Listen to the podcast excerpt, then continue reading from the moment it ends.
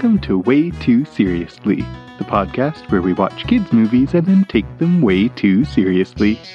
I'm Paul Moffat, I'm Jan Moffat. and this week we watched and we'll be talking about Zootopia. Jan, do you want to tell us a little bit about this movie? Zootopia is a 2016 Disney movie. It was the screenplay is by Jared Bush and Phil Johnson. The story is by seven different people. So I, that's a lot. I kind of heard this about this movie that they didn't really know what the story was going to be until quite late into the making of it. Yeah. So that's a lot of people writing it. It stars the lovely voices of Ginnifer Goodwin, Jason Bateman, Idris Elba, Jenny Slate, Nate Torrence, Bonnie Hunt, Tommy Chong, J.K. Simmons, Alan Tudyk, Shakira. It was the highest grossing movie since Frozen. And it kind of was the next move, big big Disney movie after Frozen. Will Yeah. you tell us a little bit about the plot of this movie, Paul? in a world in a world um in a world where animals are anthropomorphized and predators and prey live together in semi peace judy hopps a young bunny decides that she wants to make the world a better place by becoming a police officer in the metropolis of zootopia. Having arrived in Zootopia, she discovers that she is a diversity hire and no one respects her, but nevertheless, she takes it upon herself to solve the mystery of the missing otter, Mr. Otterton. hmm Um, and along with a fast talking con man fox named Nick Wilde, Judy uh, solves the mystery uh, and Uncovers the conspiracy. uncovers this conspiracy by assistant mayor Bellwether, who has been drugging predators, turning them savage so that the population of Zootopia will fear predators and the prey population will support her, Bellwether, in her mayoral run. Judy and Nick unmask Bellwether, and everything goes back to happy peace, sort of. Yeah, It's a Zootopia. plot. That's basically the plot, I think. It's a Zootopia, which our kids, not not on this watching, but a few watchings ago, realized that Zootopia and Utopia are connected, and they were very excited. Yeah. I was explaining, I forget why, but I was explaining dystopia and utopia and what those words are because they heard them. And being the kind of person I am, I was like, well, they're taken from Greek. U means, when it's spelled EU, means good, but it also means no because it's a pun. So utopia means good place and no place because topos means place.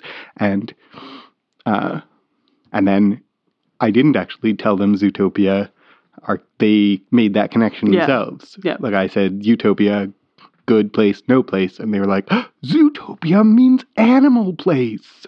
Yeah, And then they made a whole bunch of like, what if it was Plantopia, plant place? well, they what were also about like Fartopia? what about they were also like Fruitopia, like the drink. So there was also that. They're very it excited. about means fruit place? Yeah. Yep.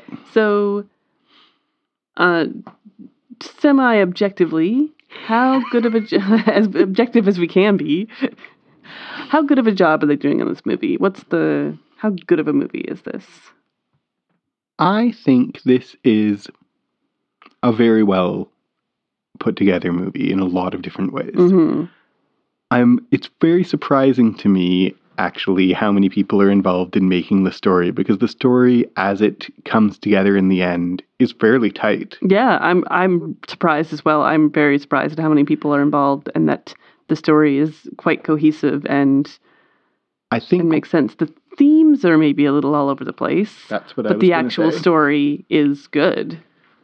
And actually I think the themes being so complex does the movie a favor in the end.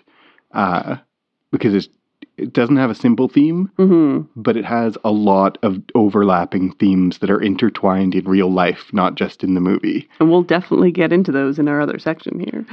So I think I mean, if we start with conception, hmm conceptually, the world and the whole idea of the movie is, I think, great. I think it's a really good concept for a movie. And the way they execute that visually is fantastic. I love when she's first, when uh, Judy Hopps is first driving into Zootopia on the train, and all of the different like different areas of the city are different ecosystems, and all the stores and all the products and everything is so detailed and so fun. And they didn't just like make all the animals the same size; they made them in like their actual sizes. In in I or mean, roughly. roughly their actual sizes in relation to each other. And so you have to have a whole town of like just the rodents because you can't have the elephants go there or they'll kill everybody. Yeah, And they have to, like, it's very cleverly done. agreed. And I felt like they put a lot of thought and a lot of, like, the animation work is amazing in this. Absolutely agree. The amount of detail they had to do is just phenomenal. And when you like, I said this is really good in conception, and that might at first be like, it's a talking animal movie. This is not the first talking animal movie. No. But what it is is like, what if animals were anthropomorphized, but otherwise like themselves? So they're Yeah, very, exactly. They maintain a lot of characteristics of those animals, and especially size. hmm And moving from ecosystem to ecosystem is just so much fun to watch. Yeah, Absolutely. Exactly. So well implemented. hmm Um, what do you think of the voice actors? I thought they were really good. I Jason Bateman as Nick Wilde. I Yeah. really like him. He reminds me of George Clooney. In fact, I had to look it up to see if it was George Clooney. but it's the the smarmy but like but lovable. But he was reminding me a little bit of Arrested Development, Michael. But also he was. Uh, he just really good. I really Yeah, enjoyed I his think- voice. I think this is like excellent performance. I think he Mhm. is the standout performance in the movie. Yeah. He does so well. I mean, Ginnifer Goodwin too is fantastic as She's great. as Judy Hopps. She is. She's also really good, Mhm. no question. And she has this uh she has this Amy Poehler energy and Mhm. uh like upbeat like Judy Hopps could be Leslie Knope. She has this like Yes, major or or like Joy from Inside Yeah. Out. Like she's basically got Joy living in her head as yeah, well. and it's great. Yeah. It, I love Joy. I love Judy. She's a great character. She's Ginnifer uh, Goodwin does a great job on her. I haven't seen like she's in Ever After, right? That's her like. she's once, once upon a time. sorry, TV Once show. Upon a Time, the TV show. Yeah. That's what I meant. Yeah, she plays Snow White. I've barely seen that, so I'm not really familiar with her No, as an actor. she was also on Big Love. You I watch that show? that, okay. no. Yeah, I'm I'm quite familiar with her from those shows. but this is a great performance, and I Mhm. like her in this role a lot. Yeah, And then I mean, J.K. Simmons is doing his J.K. Simmons thing, which uh, is to me. I mean, he'll always be uh, from Spider-Man, Jonah Jameson, Yep. but uh, if you play the Portal games, he's in he's a voice in the Portal 2, and I've played that game several times because I love it. And he'll always be Cave Johnson to me, like just especially in his voice work. Not when I see him in real life as much, but in his voice work, it reminds me so much of that video game that I love, and I love his. He's just so identifiable. Yeah, so J.K. Simmons and Idris Elba are both doing Oh, great in their Elba. roles.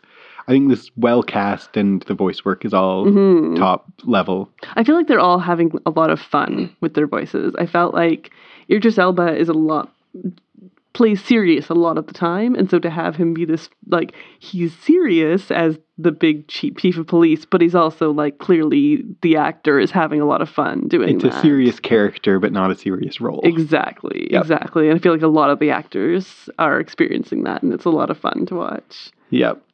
Um, what about the writing? Like we talked about, the story seems quite coherent, especially considering how many people are involved in it. hmm I think partly that um partly the way that it's a mystery with they kind of go on a few different steps and some of the steps could just be taken out Yeah, like they go to the nudist place to get a clue then they go to Mr. Biggs to get a clue that is working in favor of a few different story writers because I feel like those are elements that just could stay and it didn't bother the plot. hmm Uh, it didn't seem like a detour, but if that wasn't the kind of chain link plot that it is, they would seem like detours.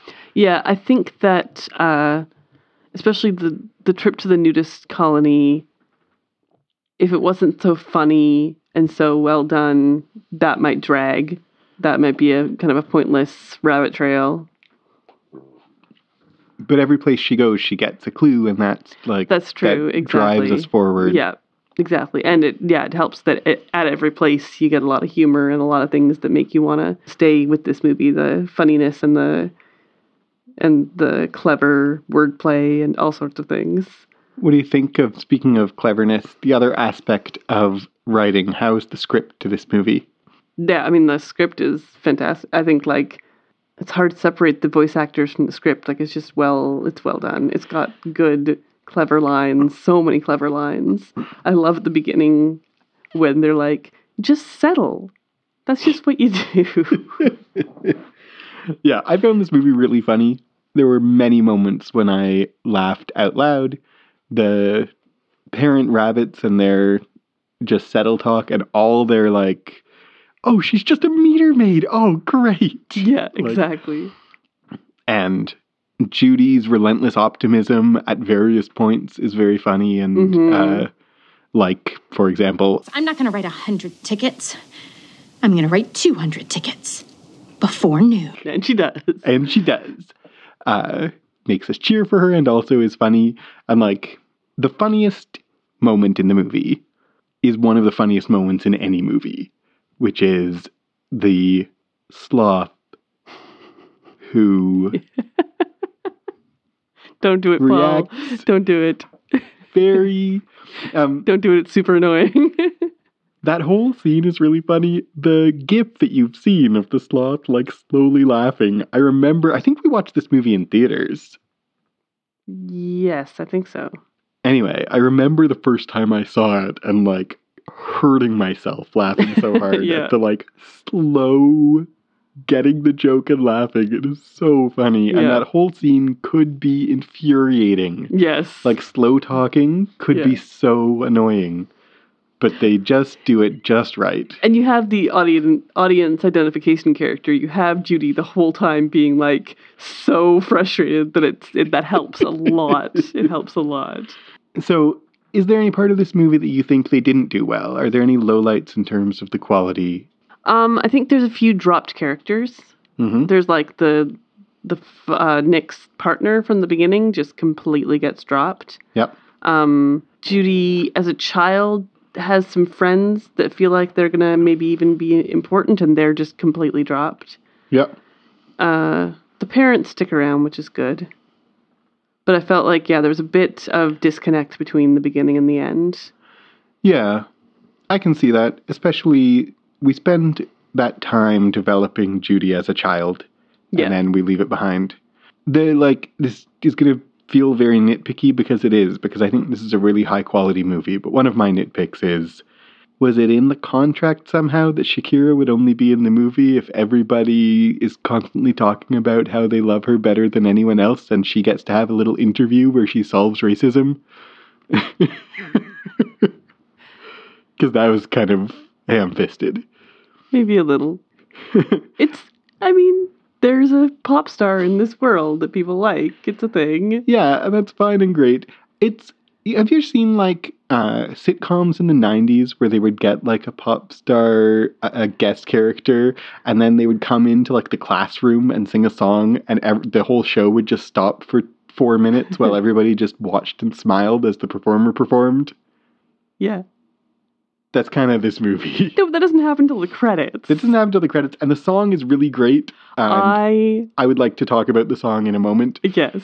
But I just would like the to talk moment where Shakira, I mean Gazelle, is like Zootopia. What does Zootopia mean to me? It was like, I think a little much. Yeah, yeah, I can see that. That's maybe a little much. That moment where she's like, I am an enlightened person who's going to teach you all how to love each other because I'm a pop star.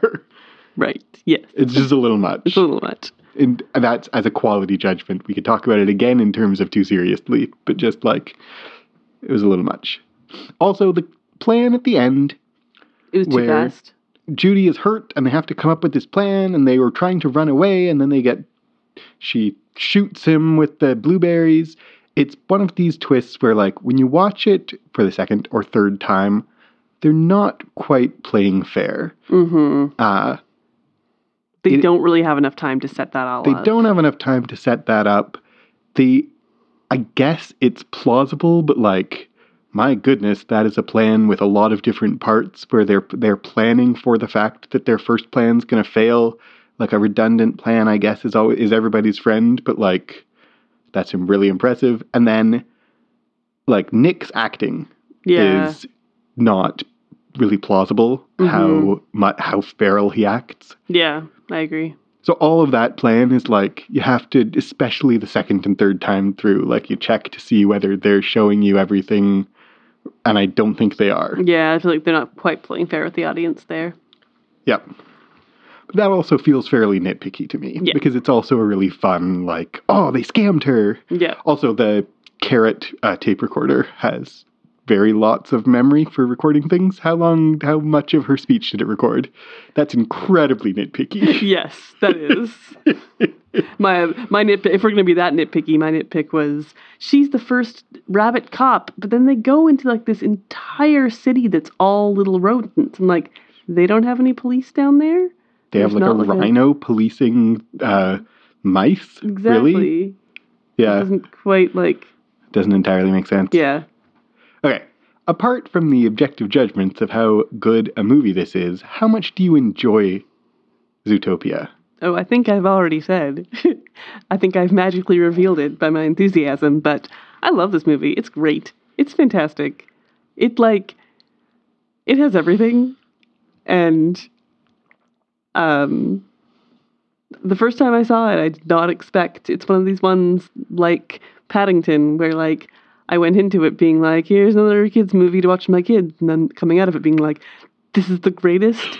and that Shakira song is my jam. I love it. I dance to it every time. I got up and danced in the middle of the movie in our living room today, and our kids are like, Mom. but I love it. I'm not gonna hide, like, if you're keeping your tally at home, movies that make Paul cry or make Jan fall asleep. Uh, you didn't fall asleep in this movie, but as Judy Hopps is going into Zootopia and she puts her things into her ears, and we have the Shakira song, and she's like just so earnest and she just wants to do her best. And the song is like, You're gonna fail, but keep on trying. And I'm sitting next to my daughters, one of whom um, both they both are triers, and one of whom especially is like really struggles with being discouraged and then picking herself up and trying again. hmm Listening to the song, like I I had to reach for a Kleenex. I'm not gonna hide that. So I said like it's a little much that Shakira solves all solves prejudice, but like this song I think is a beautiful song. Both Mhm. it's really fun and also the sentiment in it I think Yeah. is really an absolutely uh, genuinely inspiring sentiment. Like Yeah. I messed up today.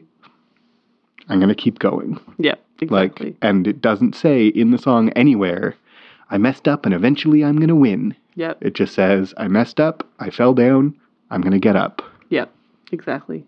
That's beautiful sentiment. It is absolutely. And it actually is Judy's sentiment. hmm And she does win in the end, but we see her fail a lot. Yeah, exactly. I like that. I think that's a really good message. hmm I did almost fall asleep at one point. so I came really close, my eyes closed, and I went, No, I will not fall asleep. All right, so, So one point for Paul crying, one oh, point. one point for Jan falling asleep. a Not point quite. a half a point. Okay, keep that running tally. um, so let's get into the way, too serious portion of our show. Let's indeed. This is a movie about which there is a lot to say seriously. So much. There's just like a depth of themes here, maybe a little few too many themes. Maybe they're trying to say too many things, but they're saying a lot of things. Which one do you want to start with? I want to say start with a thing, um, a little bit of meta information that I remember from when this movie came out, and it was that making Judy Hopps female was a last minute decision. Really? Yes. Huh. And that leads me to this movie is about patriarchy Uh huh. accidentally. Hmm.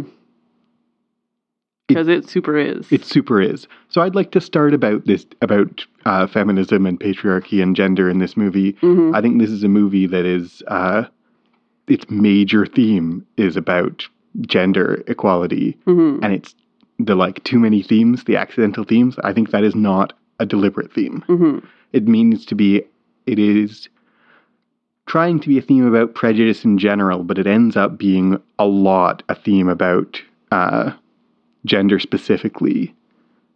So, in that context, I mean, let's maybe start way back with how is it meeting the basic uh, tests that we usually put a movie to that we think about a movie? Like, does this movie pass the Bechdel test, for example? Hmm. Does it? She talks to her mother? She talks to her mother. She talks to uh, Mayor Assistant Mayor Bellwether. Oh, yes. This is the mayor. The the villain Deputy mayor. deputy assistant mayor. She's called assistant, mayor. Okay. Assistant Mayor Bellwether and uh, Judy talk about Judy and her career. Yes, that's true. So it does pass the Bechdel test. Right. It has a little bit, like it seems like it's a little bit of a Smurfette movie. Like Judy is the one uh, female character in a very male world, but that ends up seeming uh, mostly. Symbolic? Well, it seems mostly um, thematic. The police force is a very male world, and there are female police officers mentioned, but we don't really see them. Like the elephant in the room. It's time to acknowledge the elephant in the room. Francine, happy birthday! That, by That the is- way. oh, hilarious. I love that part.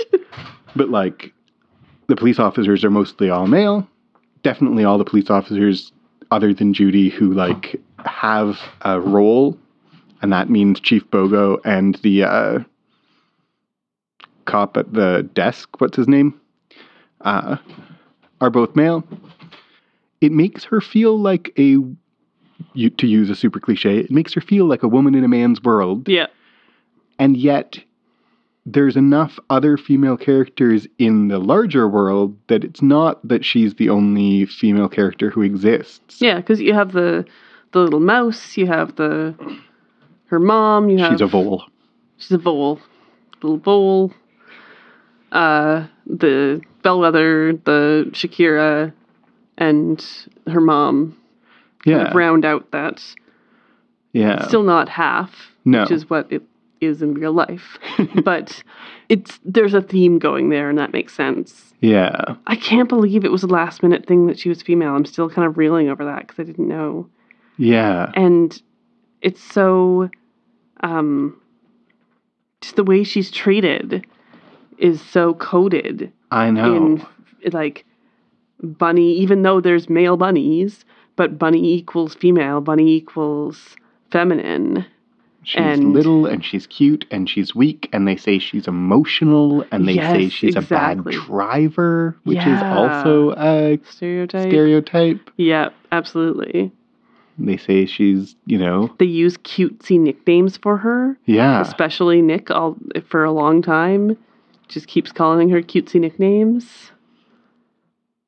Carrots and uh, Fluffy and all these things. Cottontail. and- Yeah. And uh, and so in that, what are they saying? Like they're coding her female, but what are they saying? They're saying that uh, women can succeed in being police officers. Women can be accomplished, but they're also just they're not so much necessarily giving a message, more presenting our world. And this is what this whole movie is about is like it's kind of like, hey, what if this mirror world to ours that has animals? So like you have the pop star and the stupid apps and the other things.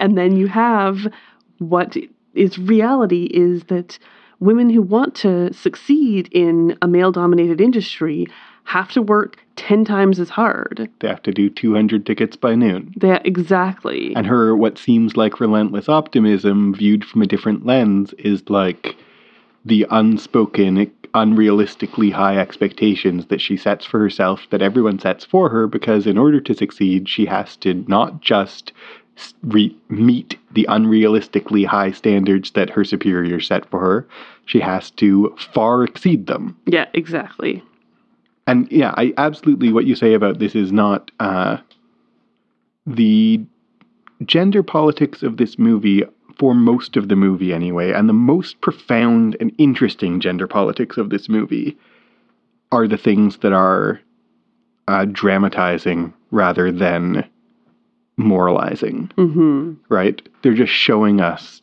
inequalities that exist and that and letting the fact that they're unequal speak for themselves. yes exactly I think that's really uh, powerful. And because we uh, relate to her, right? mm-hmm We're seeing the world from her perspective. We're seeing uh, her experience from her perspective, and we are rooting for her. And we want her to be the to be successful. We want her to be able to do anything she wants to do and be who she wants to be. And so, that seeing her being kind of ground down, especially for the first two thirds of the movie, feels vicariously like we're being ground down. yeah And. yeah, I think that's a. I'm trying to like think about. I don't want to say that it's important and valuable that children experience feeling ground down, but like recognizing, dramatizing inequality so that we can recognize it is an important uh, and valuable function of art mm-hmm that this movie is doing. Not really deliberately, it turns out. yeah exactly You said, I mean, do we have anything else we want to say specifically about gender? I feel like we could talk for two hours about gender in this movie if that's all we wanted to talk about. yeah about. i feel like we could talk for so long in zootopia about gender so, is there anything Um, more specifically that you. there are um every woman in this is every female animal is a stereotype Yep. possibly every male animal as well but i'm thinking specifically of there's her mom which she's the mom Yep. there's judy the driven woman in a man's world Yep. there's the pop star sex symbol Yep. there's the uh, vapid uh, vole girl who's like this Jersey accented.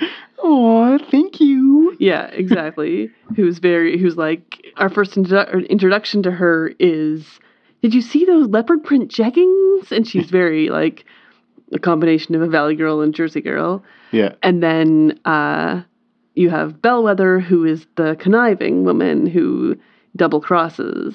And so there are a lot of nuance in all, not, not a lot of, there is some nuance in the characters we get to know better, hmm like Bellwether and Judy.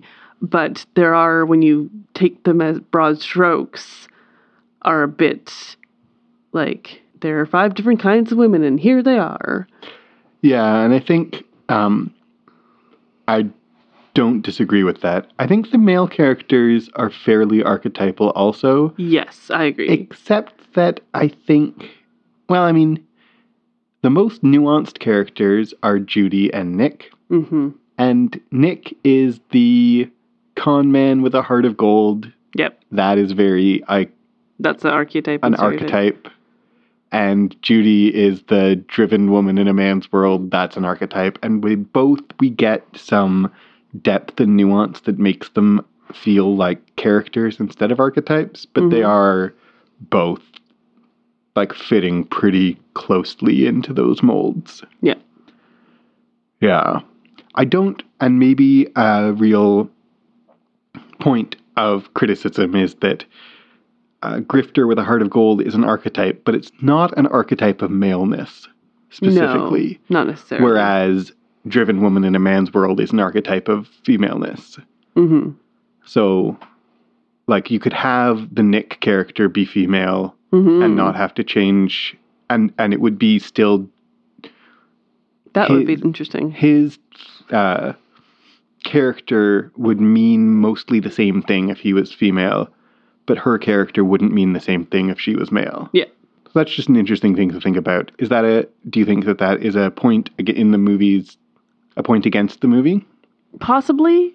I was thinking if if Judy was male, then it would be much more about race Yeah. because it is about race as well. And so I think if if you made her uh, unable to succeed in this uh, racially other world, in this species other world, that makes it a lot more specifically about racism than about sexism. I want to talk actually before we leave gender. Um, Good luck. before we move on to a different topic of conversation away from gender and into possibly race or what have you, what do you think in terms of the movie's messaging, in terms of the movie's theme? How are men, if predators are man analogs and prey are woman analogs, and I think they are, hmm um, and there's some complexity because some of the animals, like uh, Chief Bogo, is uh, by uh, Cape buffalo, who technically is prey, but he it doesn't get uh, treated as if he's a prey animal. hmm But men are predators in this movie, and predators are men in this movie. Yes. What is that saying about maleness? Do you think? I think you just said it. Men are predators. And there's a real so I think the back half of the movie pushes on this like uh what you think that just because I'm who I am, I'm a predator, you're afraid to walk down a dark alley with me? What and there's an hmm aspect of that that can be read as like a hashtag not all men, what about the men? Uh, but I think actually instead it's about um, patriarchy hurts men and women both. Yes. Like I think it actually la- is more landing on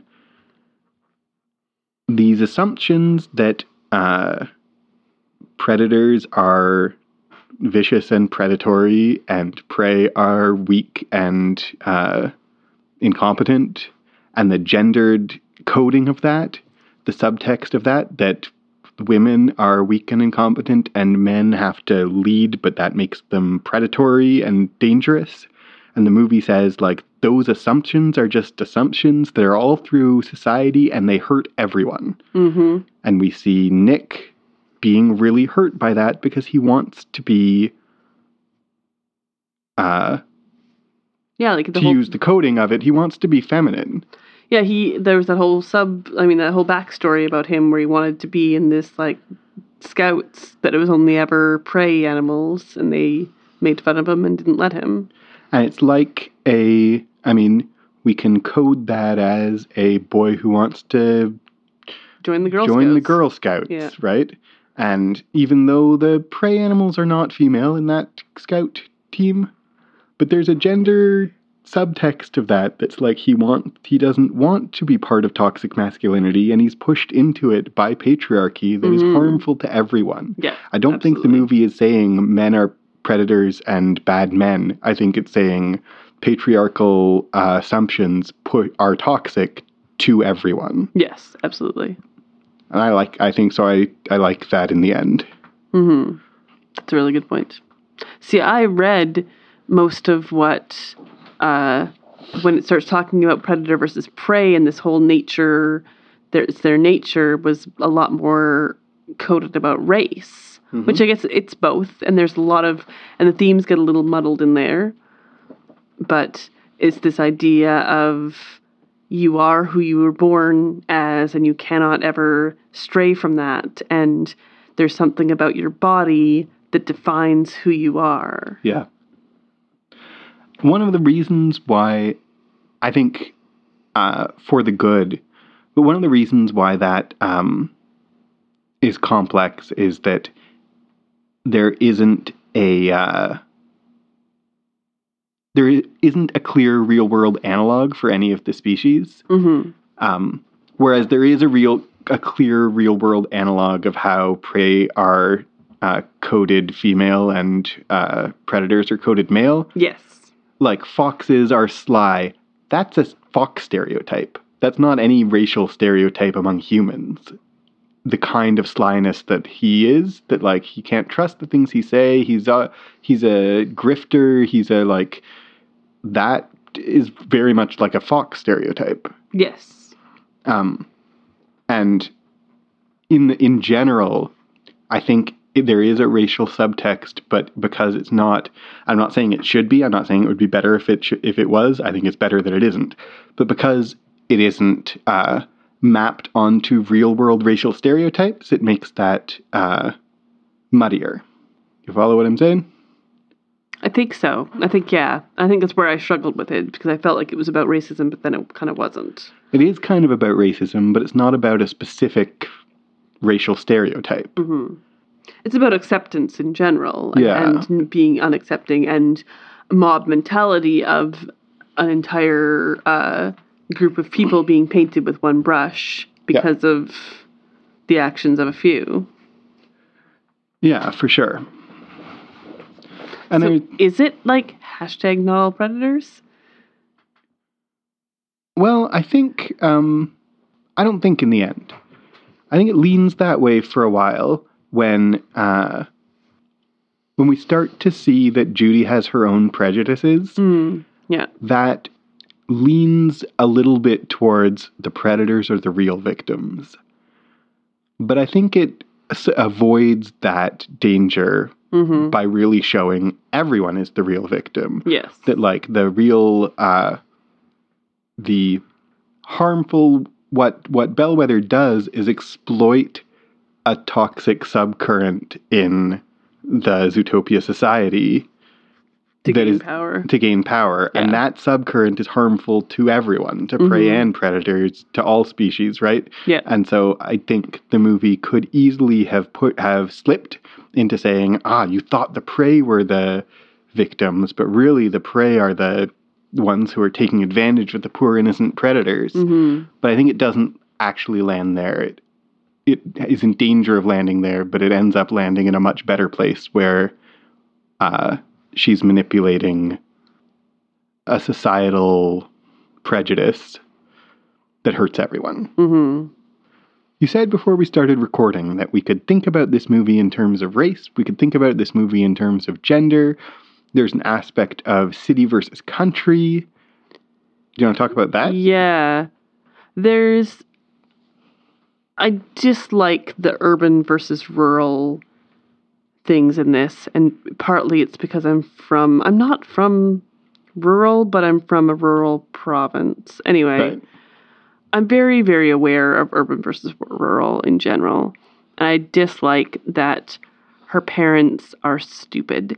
And there's the specific part where Judy figures out what night howler is, that it's a plant, and goes off on this big like tangent about how she's figured everything out and and as she's speeding away, her parents were like, Well, I didn't understand any of that and Gideon is like, Ah man, I thought she was speaking in tongues. You catch any of that, Bond? Not one bit. Oh, that makes me feel a little bit better. I, I thought she was talking in tongues or something. Um, but there's an aspect there to these dumb country folk don't Yeah. know anything, can't keep up with the big city life, the speed of the big city life, and despite raising a kid who's smart like that, they're definitely not smart themselves, and anyone who lives out there is not smart either. And how do you know that she's smart? Because she leaves the country and goes the to the city. Exactly. And going back to the country is giving up. hmm And going to the city is making something of your life. yeah, exactly. like there's a part early in the movie where her father is like, "Do you want to do good for the world? Be a carrot farmer." And that's a punchline to a joke, but I'm like, you realize that if there weren't farmers, there wouldn't be food. Yeah, exactly. So that's not actually a punchline. Growing food is doing good for the world. Really, really. Mm-hmm. Exactly. And in fact, maybe I'll I'll hold off on something. Do you have more to say about ur- urban and rural?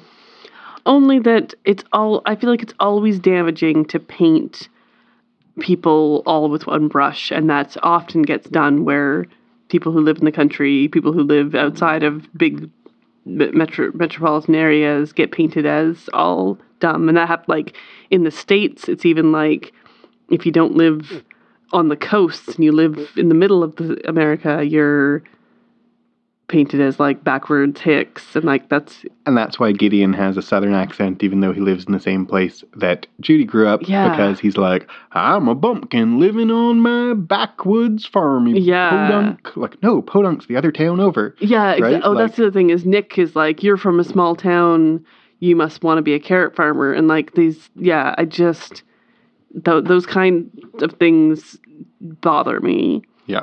And this is, does it with no nuance, despite it treats a lot of things with nuance. It doesn't treat that with nuance, and that that No, makes me not at all. frustrated. Another thing that you said before we recorded that you noticed and wanted to talk about was nature versus nurture. Do you have anything to say about that that we haven't, that you don't think we've covered? Well, I mean, there's what we've already talked about that it's all about nature in the pre- the predators, and they're trying to figure out like what exactly has caused this, and they're kind of like we've evolved beyond our fighting and eating each other, but there's still this nature of predators want to eat us, and we must. Uh, and this idea of they're born with this desire to eat the other people around them and so this this idea of being born evil even. Yeah. or and like and Judy has that stereotype about foxes she carries the fox spray on her first day and she sees the first time she sees Nick she follows him because she thinks he's evil because he's a fox Yeah. and so it's this, uh, I mean, that's the racial profiling aspect, but it's also the born with evil genes aspect. Yeah. I love, by the way, when it comes late in the movie that he noticed that she was carrying fox repellent the first time they met. Yeah, Like, that's a great moment. me too. that is like everyone has prejudices in this movie. Uh, we're on Judy's side, but she's also, uh, and I want to read it as she has also been harmed, and her prejudices harm her. They don't just harm the the objects of her prejudices. She's harmed by her own prejudices in really tangible ways. Yes. Um, in terms of nature, and I think there's a like a interesting philosophical exploration in this movie of like uh, civilization and what it is to be civilized. And Mm. there's a Hobbesian uh, vein of like life is nasty, brutish, and short. Where the predators are still predators. They decide to uh, not attack each other so that they can have, you know, as like a social contract. But really, if they were allowed to, they would still kill each other. Mm-hmm. And that's what Judy and a lot of the prey and a lot of the characters kind of suspect. Yeah. And then the movie ends up asserting that no, that is not the case. Mm-hmm. They are not uh, deep down still bloodthirsty. Um, and these divisions between prey and predators are social, not biological in the end. The divisions in terms of their behavior, the divisions in terms of their social status and the roles that they're able to play, the movie wants to say that those are socially constructed instead of biologically grounded Yep. no matter even though they might have ancient biological origins. Mm-hmm. That's interesting. Yeah, absolutely. When we were talking about rural versus urban, I said there was something I wanted to say, and I said I'll put a hold on it and bring it up after we're done talking about that. Judy wants to do good in the world, so she goes off to become a cop. Mm-hmm. What do we think about that? I don't know about like the the way to do good in the world is to be a cop. Well, you can help a lot of people when you're a cop. You can, I mean, your goal is to help stop crimes, which helps people. You're trying to I mean, I'm not going to pretend like police don't do terrible things, that there aren't uh, corrupt police officers, but I think there are genuinely good police officers who are doing good things and helping this a society function. Yeah. And I think that's it's um it's the modern equivalent of a like trying to be a superhero is if you want to try and be a superhero you are like a cop or a firefighter because that saves Yeah. people. Yeah. I think this is uh, one of a billion Hollywood utopian representations of police as, you know, the ultimate good in the universe when what police do is reinforce a arbitrary government status quo. Crimes aren't crimes are just what the government has decided are is not legal. They're not moral judgments and what police do is reinforce the uh, legal status quo, uh, and that's not necessarily an unequivocal good. I suppose. but um, a lot of laws are moral. Like, you don't want murderers on the street. Like, cops exist, police exist to arrest people who are trying to hurt other people. And so, in general, people who are like, it's not arbitrary to say that hurting someone is a bad idea. No, but it is. And there needs to be people to help stop that. well, even what you just said, right? Uh, cops exist to arrest people, so they're not actually, uh, in absolute theory, police are punitive, not protective. They don't.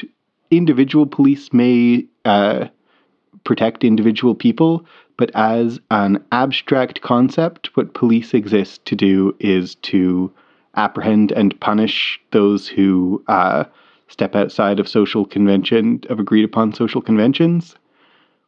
Conventions? Yeah. That's I mean, I don't like that word. I I feel like you're saying like they arrest people who are impolite. Like no, if someone is like trying to kill me, trying to hurt me on the street, I can call the cops. I can call the police and they will protect. They will help. They will take care like yes, they're there to take away the person who's doing the crimes, but they're in doing that, they protect uh, the people who need protecting. And of course, that's idealistic, but Yeah. that's not, and that's what Judy thinks. That's the ideal That's true. I think you can talk philosophically about laws being unjust or laws being just, but in terms of the real world, yes, there are corrupt police officers, but a lot of them are not.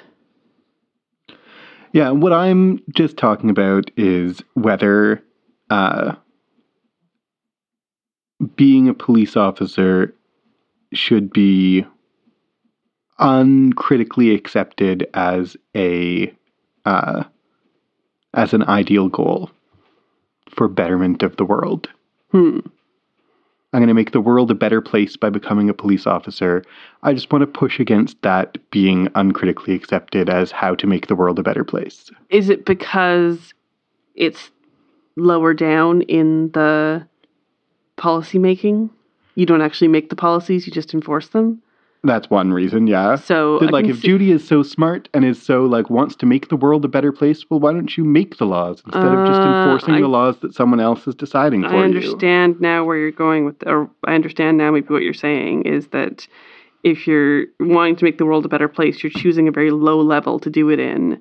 When you can go, say, into politics or into humanitarian work and actually make the laws and influence the people up top to And even like help people in a grander scale instead of in a smaller scale. And you know, even if you're gonna be the implementation level, like being a police means being the force implementation. I'm gonna punish people who break the rules that other people have decided for me should be broken.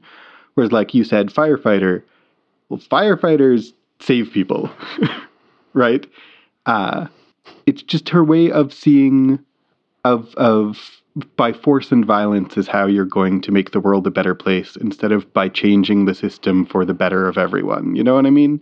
It's a it's not a very uh, ambitious. Uh, you just really want her to be Leslie Knope. I want her to be a city councilor. Darn it!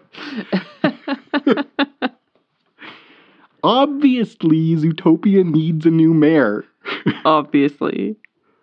Well, maybe that's the, that should be Zootopia too. Judy becomes the mayor. Judy for mayor. She's got my vote. I think we've gone on very long and kind of gone off on a tangent. Yeah. We got, I don't know if we're going to include it all, but I will include right now that things got way too, way too serious here in the way too seriously home headquarters. Yes, sometimes we do vehemently disagree. so, is it good? Is it seriously good? I think it's good. I think no. Oh, yes. I don't think you were going to. But if you, any viewers or listeners, don't think it's good, I will. Uh, I'd be happy to try to persuade you of its goodness. I'll be an evangelist for the goodness of this movie, is what I'm saying. All right. And is it seriously good? I think so. I think it is. I think um, where it fails is in maybe actually saying anything. I mean, it presents a lot of interesting things to think about. I'm not sure if it comes to any strong conclusions other than life is messy, which maybe that is the conclusion that you need to come to. Life But- is messy. Be as an individual kind Mm-hmm. to other individuals and challenge your own prejudices. I think those are great conclusions. Yes. And I think I'm much happier with this as a movie than if it was like, and here's how we solve prejudice, Yeah. right? And it's not your stereotypical Disney movie where you believed in yourself hard enough and you can do anything. Well, Judy believed in herself hard enough and she failed a lot of times Yeah. because of it. And when she did succeed, it wasn't because she believed in herself hard enough. It was because she's a smart detective. I mean, she's not a detective in her uh, role. Like her job is not detective, but she does detecting and puts the clues together. Like it's not about believing in herself. It's about thinking through the problem until she has all the pieces, right? Yeah. it's a much more, I think, uh, a message of why she succeeds. is She works hard, she thinks things through, she request, she questions her assumptions, she makes allies uh, across prejudice, and uh, admits her faults and learns from them. Like it's nothing about like she's true to her own self, except maybe that like you can be anything you want to be, but in a way, I think in a way that I'm so much more behind this Mhm. movie's version of you can be whoever you want to be. Yeah. Yeah. So I think it's seriously good. I think it's good and seriously good. I agree. We didn't even mention the like Breaking Bad part of this movie. Oh yeah, that was great. it was great. This is a really funny movie. There's a lot of adult, a few little adult jokes that are like I mean the Yeah, whole well- Godfather, the whole Godfather sequence and the whole Breaking Bad sequence are both hilarious. Godfather's The like, you come to me unannounced on the day of my daughter's wedding. Well, to be fair, we were brought here against our will. Yeah, exactly. That's very funny. Yep. This is a funny movie. Yep. It made me laugh on many occasions. Many occasions. If you want to tell us about what made you laugh, what made you cry, what made you think about Zootopia, how would you do that, Paul? You could contact us on Twitter at WTScast. If you want to say that uh, police are a vital part of society, Paul, what on earth are you talking about? You could even at me personally, at that Paul Moffat, and I will have a reasonable back and forth with you. You can send us an email, way too seriously cast at gmail.com. Uh, we're also on Facebook and Reddit, and those all those things will be in the show notes. If you like this show, please give us a rating and review. And really, like, I'm gonna uh, say that in a different way from how I usually do. If you haven't rated and reviewed this show, but you've listened to more than one of them, like, do us a solid. Take five minutes, give us a rating, give us a review. You will make our day. You will make our week. You will make our life. You will make. Unless it's a one star review, then it'll make me not be able to sleep for days. So, don't do that. Don't do that. Actually, I'm not allowed to look at the reviews just in case. Yeah. I'll, I'll only tell you to look at them if they're all good. Oh, good. So, I mean, you'll just, it'll be such a kind thing to do. So, Mhm. we would greatly appreciate it. And if you want to make our lives even better than that, you can support this show on Patreon at patreon.com slash clockworkscast by pledging a dollar a month or as much as you want to. Um, you'll get access to a whole truckload of other content that we regularly re- release there. Uh, so so you can do that if you want to. so I don't know what the so is. So that's an option. I've been Paul Moffat, I've been Jan Moffat. and Jan has been like sitting there with her mouth open, just waiting for me to say the thing so she can say her thing. yep. um, and what's our our um outro for this one? Uh, Zootopia, Fruitopia, No. Clutopia. What are all the topias? Um, and you know, something tells me it's all happening at the zoo, Topia. Try everything. Yeah. Okay, what's your favorite Shakira song? I This one? this one or my hips don't lie because you know my hips don't lie either. Your hips are always telling me truth. so many truthful things. What other animated movies could use a pop star dropping truths on them? like, what if, what if uh, Tangled had some kind of pop star in it? Mandy Moore. It already does. Oh yeah.